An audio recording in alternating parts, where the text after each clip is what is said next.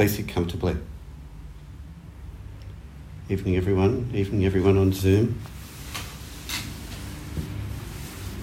Dharma talks are often um, just reminding you what you already know, and I'm going to remind you of what you already know. Um, and it's the, the theme of it is about aversion, and um, you know, aversion, as we know, is part of the cause of suffering, um, grasping aversion and ignorance, or grasping aversion, apathy. Um, aversion is about wanting to react and turn away from anything which is unpleasant or painful. And it was a very um, central um, part of Joko's teaching. It's something that she emphasized in her Dharma talks over and over and over again. Kind of like she was saying to us, like, this is the core of it. If you don't get this, um, you might as well practice your golf swing. Um, if, you, you're not, if you, if you if you come along to this practice to do sitting and and to practice in everyday life, if you're not willing to acknowledging to acknowledge your aversion to unpleasantness and pain, you're just not going to shift at all. You know, there's no maturing or grow, growth is going to occur. So it's very, very important that we come back to the reminder that that is central to practice. And of course, to understand it, you know, in the context of our everyday lives, of course, human beings want to experience the pleasant and not the unpleasant. We're, we're born, like biologically and neurologically, we, we, we, we work on a reward system. You know, we get a dopamine hit when, when we experience something pleasant, we want more of it.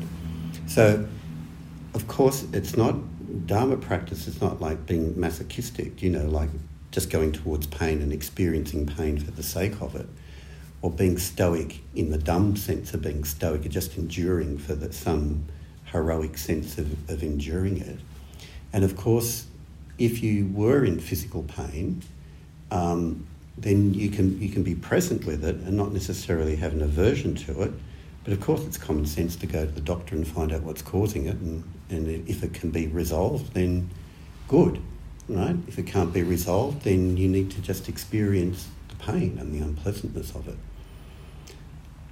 So it's not about, it's natural for us to want to experience the pleasant and not experience the unpleasant, but it's the intensity, like the degree of intensity that we're grasping after the present on the intensity with which we have the aversion is, is the problem. And um, if we if we look at it more closely, in, in like we get down to specifics, what we're mainly talking about when we're talking about unpleasantness and pain is our emotional experience of fear, with all of its variations, anxiety, panic, you know, distress, etc. Um, anger, um, with all of its variations of um, irritability, frustration, annoyance, you know, irritated to, to more rageful kind of feelings. And then there's sadness with its sense of grief and despair and bleakness and dryness, etc. And then the shame, you know, with the, the, the sense of um, being unworthy you know, and being humiliated and being embarrassed, which is a very social kind of emotion. So they're, they're the main emotions which are unpleasant and painful, um, and which we have some, some sense and aversion to. And all of us, including me, um, if we're honest with ourselves, have some sense of, a, of aversion to those things when they come up. To put it in a slightly different context, another Buddhist teaching, the eight worldly winds, if I can remember them all, is um, the dualities, the success and failure, um, pleasure and pain, gain and loss, and fame and ignominy. Right? So we're all we're all striving for the positive ones, and we hate the negative ones. But as we know, life is made up of the pleasant and the neutral and the unpleasant, and we we we have all we all will experience failure, right? Ignominy, um, loss, right? and pain. That's part of part of being a human being.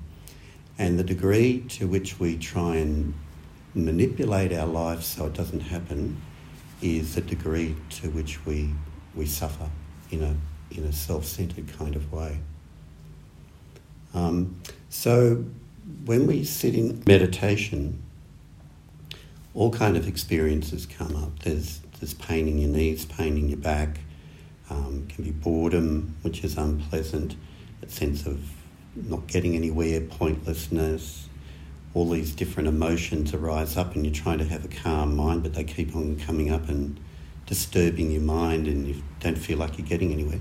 So it's just to be there, present with that, doing this like just committing to not going anywhere. We're not going, going anywhere, we're not escaping, we're not analysing, we're not distracting ourselves, we're just turning up to be present to whatever occurs is such a great practice. And, and if we extend that into our everyday life, like particularly with social interactions and so on that occur, um, then we've really, really got a, an effective practice to practice with. Um, then there's, there's also this physical pain and the psychological pain. And in some ways, the, the physical pain may be, in some circumstances, that, that may be the easy thing to deal with. I think personally, the psychological pain is harder than the physical pain. Now, if I remember a few years ago when I had um, open heart surgery, and I was recovering in the hospital afterwards. Um, there was one, one morning in particular, about three days after the surgery, um, where I was tired, I was really in a lot of pain. But more than that, I hadn't showered for about three days because no one told me that you could have a shower with a heart monitor on. This electronic thing, you know, I thought, well, if it gets water on it, it'll get damaged. So, I, so I was like really smelly and sweaty and stinking and so on, and so the pain and all of that.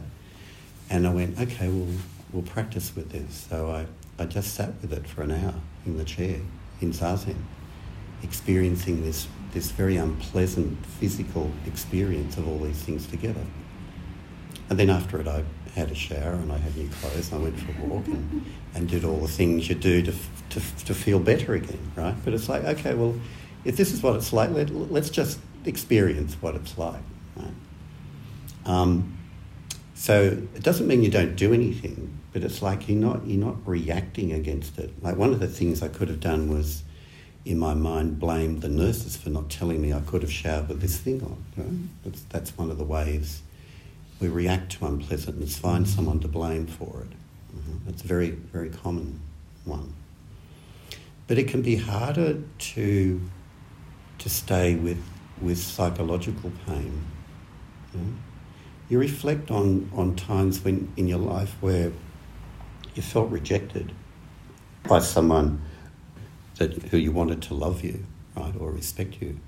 Um, think of times in your life when you felt humiliated and embarrassed, and a sense of shame was there. You know, um, they're, they're the kind of experiences that we need to practice with in everyday life as well as the physical pain. These emotional reactions, some, sometimes they're just mild, you know, um, you pass someone on the street who looks at you the wrong way or whatever and it triggers off something in your mind and, and you feel rejected and you stay with it and create some fantasy out of it. And that's, they're, they're the examples we really need to look like, like look at in everyday life. It's just a matter of being turning up to be honest with ourselves as to what it is we're really experiencing, right, moment to moment, rather than having this image of ourselves as, um, you know, a calm, loving Zen person who doesn't experience any of these things. You know, it just doesn't take you anywhere. It doesn't have any any substance to it. And um, if we, each moment brings its own, each moment brings its own appropriate response. You know? And if we're treating unpleasant, neutral, pleasant all the same. There's an equanimity that comes with that. But your responses to different situations may be quite different. I was thinking of today, I had to go over to the police station to get a, a JP to, um, to witness a, a, a, legal document that I had. And, and occasionally I go over there for that purpose and, or some other purpose. And over the years, you're never not quite sure what kind of response you can kind of get there. Like, this, occasionally you get these particularly young male officers who are quite arrogant. So you, you know, you're dealing with that and some and most of the time you get very pleasant people. But the woman at the counter this time when I went over, she was extremely kind and generous in trying to really help me out, even though she couldn't. And it was a really a really lovely exchange, you know. So she was being very kind to me, and so you you respond and you give the you give the kindness back. You, know, you want to because you, know, you appreciate it. But on another on another case, remember I got this young arrogant um, officer who was just basically his social responses to me were you just call them rude, I suppose.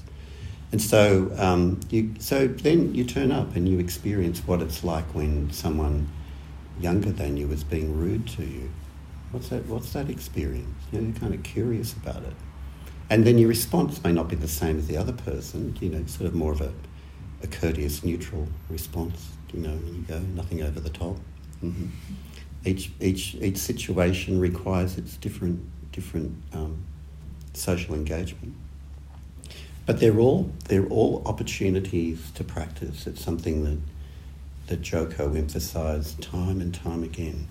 All of these unpleasant things that happen to us are opportunities to practice. And if we do that on the cushion and off the cushion, then, then our practice does mature, you know, and while we might say that there's nothing to gain from practice, you know, um, and there's nothing to know, and that, you know, having an attitude of gaining gets in the way, well, that, that is true. But if you treat unpleasantness and pleasantness and neutrality all the same, nevertheless, joy arises in our experience as a result of that. There is a fruit there is the fruit of the labour that actually comes out of doing that.